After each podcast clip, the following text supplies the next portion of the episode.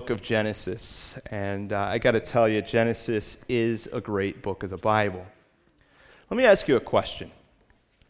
If you were called into the front of a room somewhere, and you were asked to describe yourself with just one simple sentence. So it's a simple sentence, there's no buts or ands or yets involved here, just one simple sentence. How would you describe yourself? What would you talk about?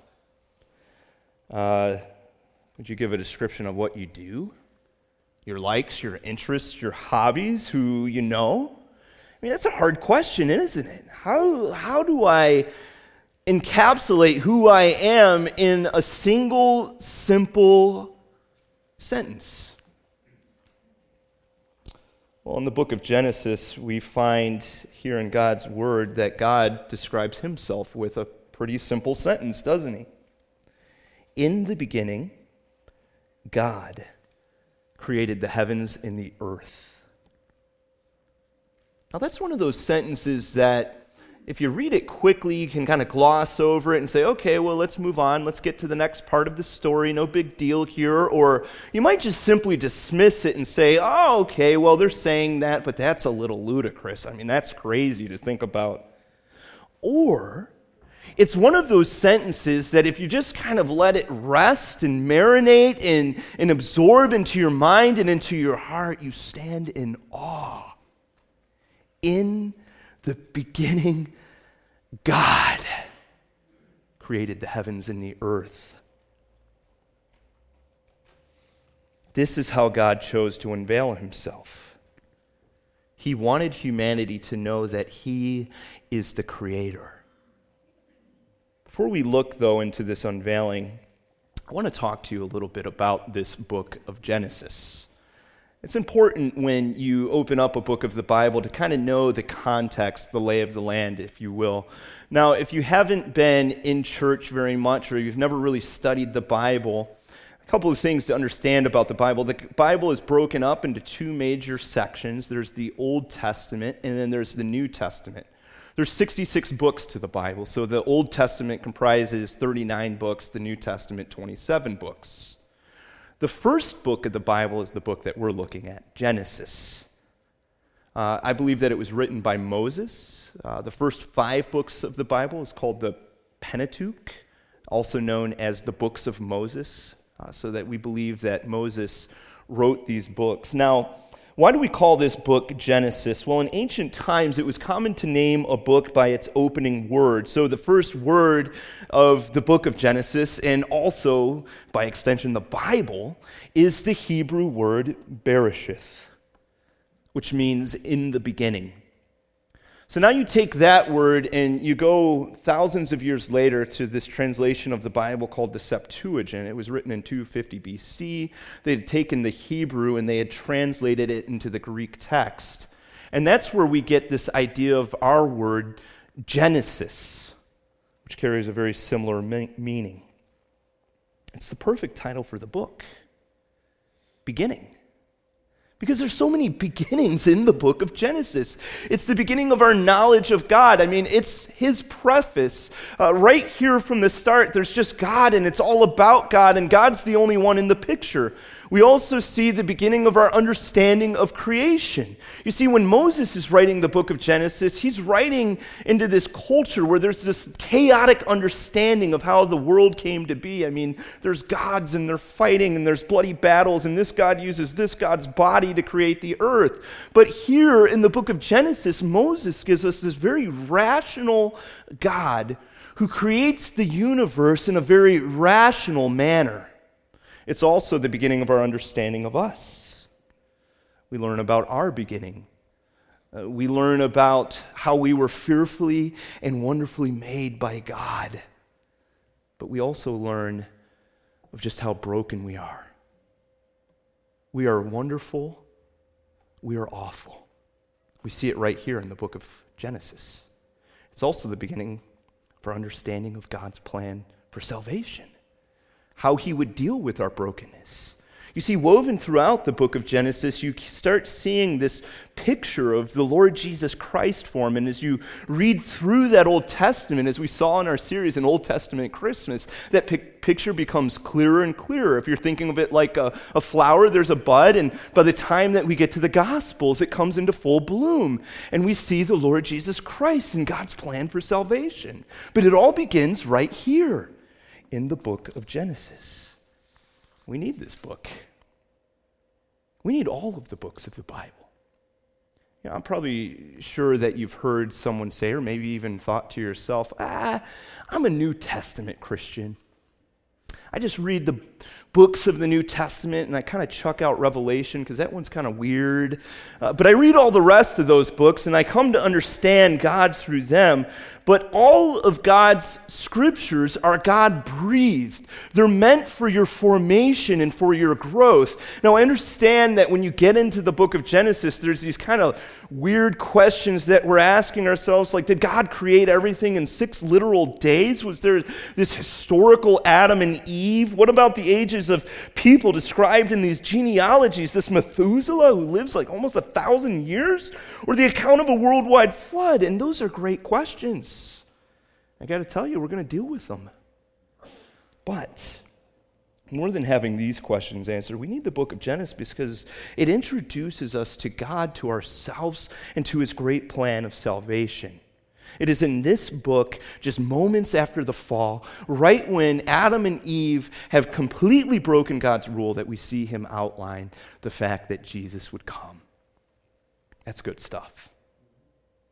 Now, when you're looking at a book of the Bible, the structure of the book is very important. You might think to yourself, why would I care about the structure? Well, it gives us a roadmap. It, it helps us to understand the lay of the land.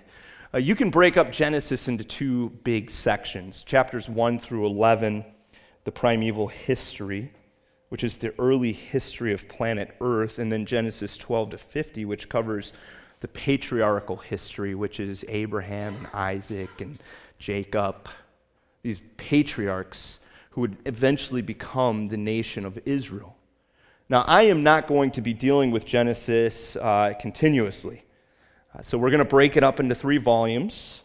I'm dealing with the first 11 chapters. That's why you'll notice that um, it says volume one on the screen. And we're going to call this series Unglued. It'll be about 10 weeks, maybe a little more than that.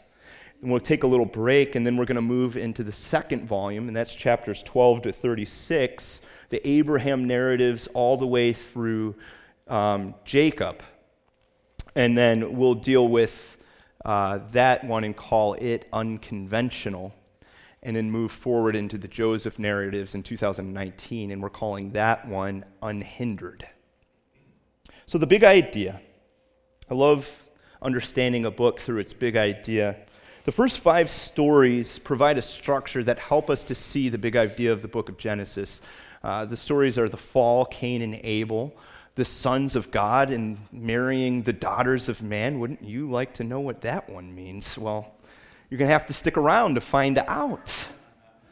The flood, the Tower of Babel. And they present us a pattern or an understanding of how God deals with mankind uh, the pattern begins with sin. The sin is described in the story. Then we move on to a speech where God announces a penalty over the sin that they have committed. And then we see grace. God brings grace into this situation to ease the pain that sin has caused. And then punishment. God deals with the sin because he is a just and holy and righteous God. But above everything, Genesis is about God's grace. His grace. No matter how much sin increases, God meets humanity with oceans of grace. No matter how much sin unglues everything, God holds everything together with his grace. So that when Adam and Eve are punished, God graciously withholds the death penalty. Cain is removed from his land, but he's given a mark so that no one will harm him. We see in the story of the worldwide flood that God spares Noah so that humanity can continue. No, it's there in the story that you think to yourself, well, okay, humanity gets a fresh start now. Noah comes back on the scene. He's going to make everything good. It's going to be great. But then we come to this instance of the Tower of Babel, and uh, man is building up this tower so that they can reach to God. And God says, Whoa, no way. And he comes down and he disrupts the languages. In fact, as you're reading this occurrence, it seems like there's no pattern continuing. Where's the grace? He just disperses everyone. How is God going to deal with this issue? And then the Bible stops at Genesis 11, right? And we have nothing else to read. Not true. Genesis 12 picks up the story. Now the Lord said to Abraham, Go from your country and your kindred and your father's house to the land that I will show you, and I will make you a great nation, and I will bless you. And in you all the families of the earth shall be blessed. You see, God calls Abraham, and he makes this unconditional promise to Abraham that extends to him and to his family and to all of mankind. And when we get into the stories of these patriarchs, you sit there and think to yourself, like, boy, this is a rough bunch. I mean, couldn't you have picked someone else, God, other than this trickster named Jacob? It's all quite unconventional. But as the story moves forward, it's not about Jacob, it's about God's grace. Even when the patriarchs fail abysmally, God's promises endure, so that what Paul says in Romans is true. Where sin increased, grace abounds all the more, so that as sin reigned in death, grace also might reign through righteousness, leading to eternal life through Jesus Christ our Lord. You know what I see as I read the book of Genesis? I see that God values people. In fact, in Genesis, we see that God was more interested in Abraham than he was in the entire created universe. God is more interested, by extension, then, if he was interested in Abraham in that way, God is more interested in you and attaches more value to you than he attaches to the entire physical universe. Let that one sink in for just a moment so that what Jesus says to his disciples hits the human heart even deeper. Are not two sparrows sold for a penny, and not one of them will fall to the ground apart from your Father? But even the hairs of your head are all numbered. Fear not, therefore. You are of more value than many sparrows. Wow. Should we get into the story? I think so. Let's look at those first two verses Genesis 1. Again, if you don't know how to find it, just open up the Bible to the first book of the Bible, Genesis 1. There's a blue Bible in the chair in front of you if you don't have one. In the beginning, God created the heavens and the earth. The earth was without form and void, and darkness was over the face of the deep. And the Spirit of God was hovering over the face of the waters. Now, who's the main character of the Bible? When you think about the Bible, I want to give you a little hint. It's not one of us, it's not all of us. The main character of the Bible is God. In the beginning, God. Now, you might think to yourself, but as I read the pages of the Bible, I mean, boy, it sure talks a lot about us. That's true. It does talk a lot about us, absolutely. But we are the damsel in distress. God is the knight in shining armor. We're the ones who are groping about in the darkness trying to find our moral way. God is the one who shines forth light into the darkness so that we could see his revealed truth. We are the ones who are destined to die. God is the one who comes into the world and dies so that we could live.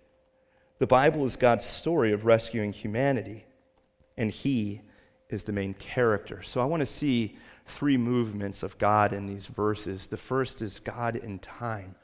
In the beginning, God. The story starts with God. God's name used here in this first chapter of Genesis is Elohim, and it dominates the page. It's written 32 times. The name emphasizes God's majesty and his power, so that when you read the name Elohim in the Hebrew text, you're thinking of this universal, cosmic, all powerful, transcendent, outside of time and space kind of God. This is the kind of God we're talking about. And it's, the Bible's making a pretty clear point by saying, uh, in the beginning, God. It's profound. God's existence is axiomatic, it's self evidently true. You'll notice in the Bible that there's not these logical propositions laid out that says, oh, yes, and let me just kind of uh, build logical steps to prove that God exists. Let me give him some kind of defense here. The Bible never does that. It just simply understands that God exists. Move on with the story. And basically, if you can't get past this first sentence in Genesis chapter 1, in the beginning, God, well, there's really no point of reading the rest of the Bible. It does us no good. Psalm 14:1 says, "The fool says in his heart, there is no God." But there is a God. No further argument given in the Bible. We also learned something foundational about God through this name Elohim. The name God in this text is plural in the Hebrew. The verb create is singular. So get this plural God creates singular universe. Plural God creates singular universe. So, in this first sentence of the Bible, God lets us know that He is plural even as He is singular. I mean, just let that one kind of sink in a little bit. We read in Deuteronomy chapter 6 uh, Hear, O Israel, the Lord is one. But then we see in other places of the scriptures that there's different persons of this Trinitarian relationship. The Spirit of God hovering over the waters.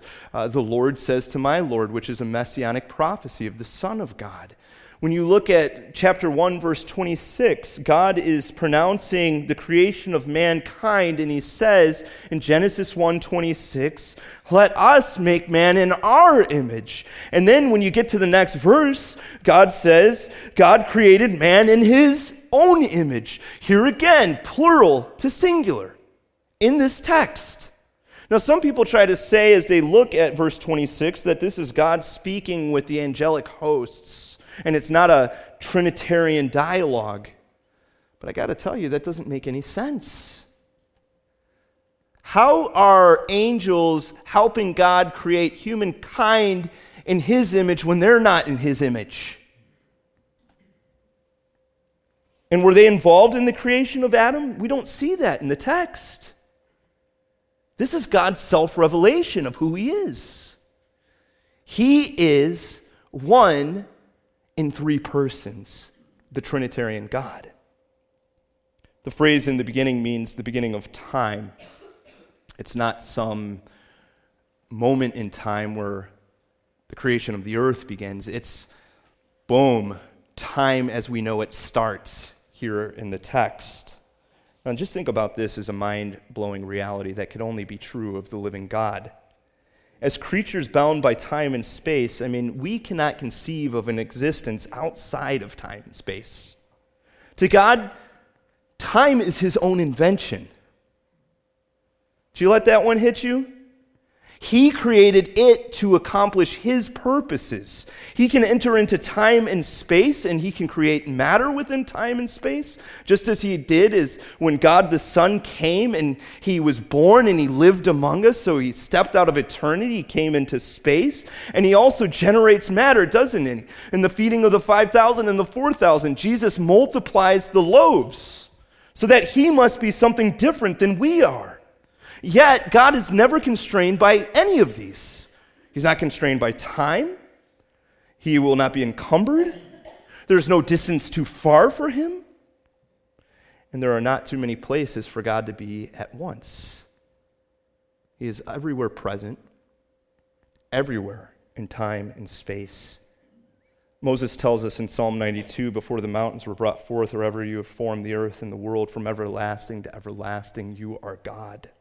Elihu reflects on the wonder of God in Job 36 26. Behold, God is great, and we know him not. The number of his years is unsearchable. So that whichever way that you look in time, whether you're looking at eternity past or this present moment or eternity future, God is there. He is there in all places at all time. He is the timeless one, and there's none like him.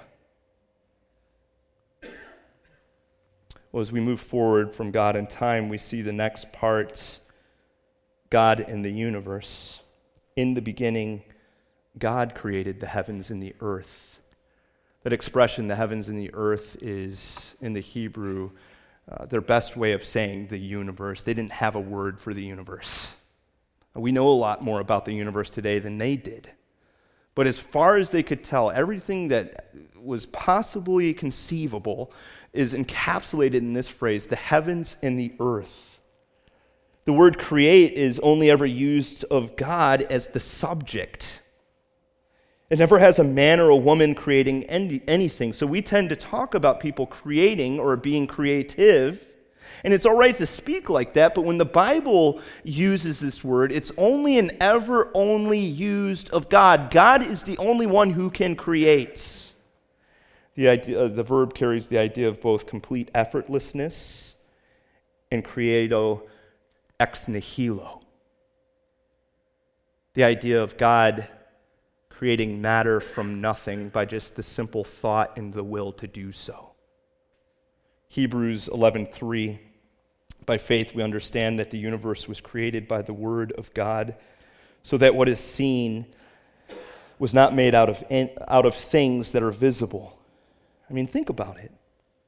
The artist creates a picture but he uses a canvas and acrylics and paints to do so. Engin- engineer constructs a building, but he needs materials. He needs glass and steel and concrete. But God didn't need any materials.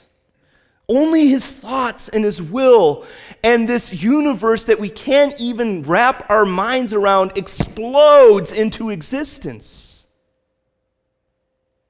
One day, a scientist approached God and said, God, we don't need you anymore. Science has finally figured out a way to create life out of nothing, and we can do now what you did in the beginning. Oh, God says, is that so? Well, yes, says the scientist. We can take dirt and form it into a human likeness and make it come to life, thus creating a man. Really, God says. That's very interesting. I'd like to see you do that. So the scientist bends down and he takes some dirt and he starts forming it into a human. And as he's doing it, God says, No, no, no! You get your own dirt. what does it mean that God and only God is the creator? It means that he owns it all. He owns everything. He owns your resources. He owns the way that you choose to use your time. He owns the world. He owns the flowers on the earth and the birds that are flying in the sky and the sea creatures that are swimming. He owns my very life. Now, this is one of those principles from this, the Bible that we tend to recoil from. But God reminds Job, Who has first given to me that I should repay him? Whatever is under the whole heaven is mine, it belongs to God. In the book, I Don't Have Enough Faith to Be an Atheist, Norm Geisler and Frank Turek tell of Einstein's dilemma. You see, it was 1916, And Albert Einstein didn't like where his calculations were leading him. If this theory of general relativity was true, it meant that the universe was not eternal but had a beginning. Einstein's calculations indeed were revealing that there was uh, a definite beginning of time, all matter, all space, all the things that we knew about. This flew in the face of his belief that the universe was static and eternal. Einstein later called his discovery irritating. He wanted the universe to be self existent, not reliant on outside causes, but the more he looked at it, this darn thing just seemed to be one giant effect. In fact, Einstein so disliked the implications of general relativity, a theory that is now proven down to the fifth decimal place, that he introduced a, a, a cosmological constant into his uh, equation to prove that the universe was static. Many called this the fudge factor. But Einstein's fudge factor did not fudge for long. In 1919, British cosmologist Arthur Eddington conducted an experiment during a solar eclipse which confirmed that general relativity was indeed true. The universe was not static but had a beginning. Eddington was not happy about the implications either. He later wrote, philosophically, the, the notion of a beginning of the present order of nature is repugnant to me. I should like to find a genuine loophole. But you can't find a loophole. Bruce Waltke, an Old Testament scholar, writes God's creation reveals his immeasurable power and might, his bewildering imagination and wisdom, his immortality and transcendent, ultimately leaving the finite mortal in mystery. Several years ago, a scientist wrote an article entitled Seven Reasons I believe in God. He said, Consider the rotation of the earth. A globe spins on its axis at the rate of 1,000 miles an hour. If it was just 100 miles an hour, our day and night would be 10 times as long. The vegetation would freeze in the long night, or it would burn in the long day, and there could be no life. Consider the heat of the sun. 12,000 degrees at surface temperature, and we're just far enough away to be blessed by this terrific heat. If the sun gave off half the radiation, we would freeze to death. If it gave off more, one half more, then we would all be crispy critters. Consider the 23 degree slant of the earth. If it were different from that, the vapors of the ocean would ice over the continents and there could be no life. Consider the moon. If the moon were 50,000 miles away rather than its present distance, twice each day, giant tides would inundate every bit of land mass. Consider the crust of the earth. Just a little bit thicker, and there could be no life because there would be no oxygen. Consider the thinness of the atmosphere. If our atmosphere was just a little thinner, then millions of meteors now burning themselves out in space would pummel the earth into oblivion. Finally, the fact that man is capable of grasping the idea of the existence of God is in itself sufficient evidence. The scientist concludes these are the reasons why I believe in God. The psalmist says, The heavens declare the glory of God, and the sky above proclaims his handiwork. Let's move on to verse 2. The earth was without form and void, and darkness was over the face of the deep, and the Spirit of God was hovering over the face of the waters. So now Moses has taken us from this cosmic perspective of the universe, and he brings us down to our humble little abode, planet Earth. Now, the earth is formless and void, meaning it's uninhabitable. It's, it's lacking that unique quality that makes the earth the earth.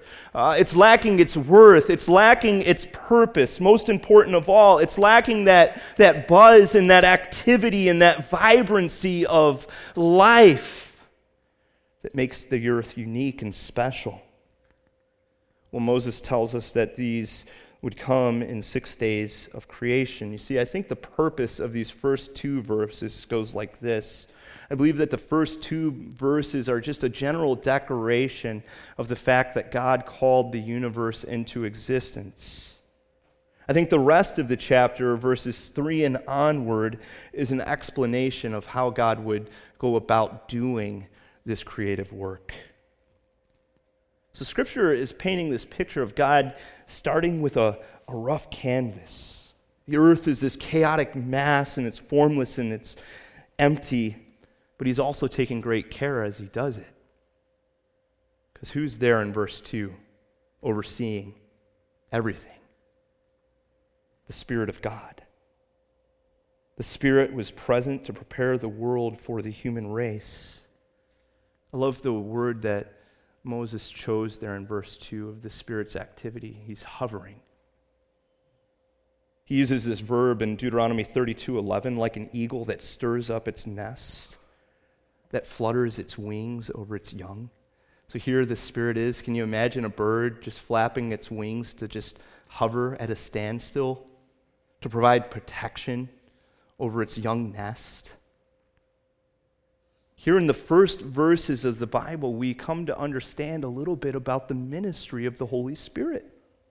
The Spirit of God is the one who gives life and gives direction to our lives. The Spirit of God is always present in the Bible while life is happening, while creation is taking place. It's interesting how salvation seems to follow a similar pattern. When you look at salvation in the Bible, salvation is God's new creation. When we are made alive again, when we are heading back to the place where we were destined to be, when God comes upon us, we're kind of this life that's empty and without shape and without purpose. And then He speaks into our lives, and the Holy Spirit comes and He moves upon us. This is what Paul declares in 2 Corinthians 4 6. For God, who said, Let light shine out of darkness, has shone in our hearts to give the light of the knowledge of the glory of God in the face of Jesus Christ. So, salvation is the restoration of creation. And God, He can come into your emptiness, He can come into your void if you'll let Him. If you've never asked God into your life, he will come in and He will find you in your darkness, in your emptiness, in your hopelessness, and He will breathe life into you. This is what the Apostle Paul says in 2 Corinthians. Therefore, if anyone is in Christ, he is a new creation. The old has passed away. Behold, the new has come. Have you let God do this new creation in your life? Have you trusted His Son? Francis Collins discovered the power of God's creative work in his life. Now, if you're unfamiliar with Collins, he was a phys- is a physician geneticist. He led the Human Genome Project. It was an international research initiative, mapped out 3.1 billion base pairs in human DNA. Collins grew up in a home that did not place much importance on religion or faith, and he ended up in school trekking towards the sciences and became convinced that the only thing that really mattered in this life was that which could be measured by the tools of science. In his own words, he says, I became a committed materialist and an obnoxious atheist. And it sounded very convenient to be so because that meant that I didn't have to be responsible to anyone other than myself. Collins says that faith came in a sneaky process. In medical school, he took care of patients suffering from terrible diseases. He watched some people who were leaning on their faith, and it was this rock solid, substantive thing that was holding them up. He didn't see it as a psychological crutch. And this was just puzzling to him. What do I do with this? So he decided that he would explore it a little bit. One day, while he was in the clinic, a patient challenged him and talked about his faith. And he said to him, What do you believe? And he said, I don't know. As he walked away, he thought to himself, Boy, the response I gave must have sounded thin compared to this person's strong, dedicated faith in God. I'd better do something about this. So, with full intentions of shoring up his atheism and disproving faith, he decided to investigate this thing called faith. Finding the search difficult, he knocked on the door of a Methodist minister who lived down the street, and the minister took a book off of his shelf. The book is uh, C.S. Lewis's Mere Christianity. And he handed it to him. Now, Lewis is an interesting guy. He had been an atheist too, and he had set out to uh, prove the correctness of his position, and he accidentally converted himself. Collins was struck by Lewis's argument about a moral law as he read. This idea that there was good inherent uh, and that people were striving towards truth and those types of things. And he said to himself, an atheistic scientism can't seem to make sense of, of a moral law. How does natural selection create goodness in people? In fact, you would think that if natural selection was taking its normal course, that it would lead to bad morals. People doing things to get ahead. There wouldn't be this ideal of sacrificing for another person.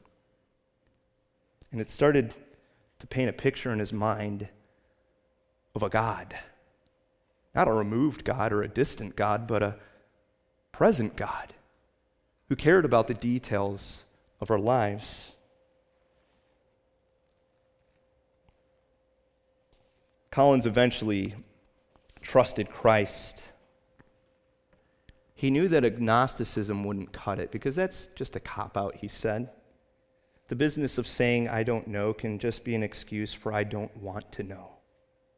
So now Collins says this Everything I do as a scientist reinforces my sense of God's presence because every new discovery is, if you believe in his role as creator, a glimpse into his mind. And I find that very meaningful and satisfying to be able to have the experience of discovery by both the natural world unveiling itself and also getting a glimpse into what God's plan was. You see, Collins came face to face with the Creator as he explored, and this led him into a relationship with the Creator through his Son, Jesus. So, my question to you is do you know him? Have you put your faith in Christ? Would you do something with me? Would you just put your head down and consider the words that we've talked, discussed this morning?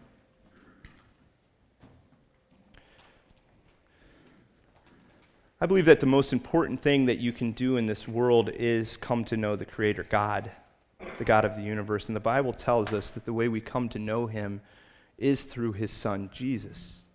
How do we come to know Jesus? It's by believing in a historic message. It's called the gospel. The message goes like this uh, We are sinful. We have separated ourselves from God and we need salvation. So, God, in real time, in real history, this is why I call it a historical message, was born. He lived amongst us. The account of his life is true. These things happened. Uh, he went and lived a sinless life on this earth. He was crucified on the cross for a crime he didn't commit. And he bore the weight of the sins of the world upon himself in real time. Three days later, he rose again from the dead. And scripture tells us if you confess with your mouth that Jesus is Lord and believe in your heart that God raised him from the dead, you will be saved. Have you trusted that message? If not, I'd encourage you to pray with me right now. Lord Jesus, in the best way I know how, I do trust in this message. I trust in you. You, the God of the universe who came and lived amongst us. I commit my life to you. I want to follow you. Thank you for all that you've done. Amen.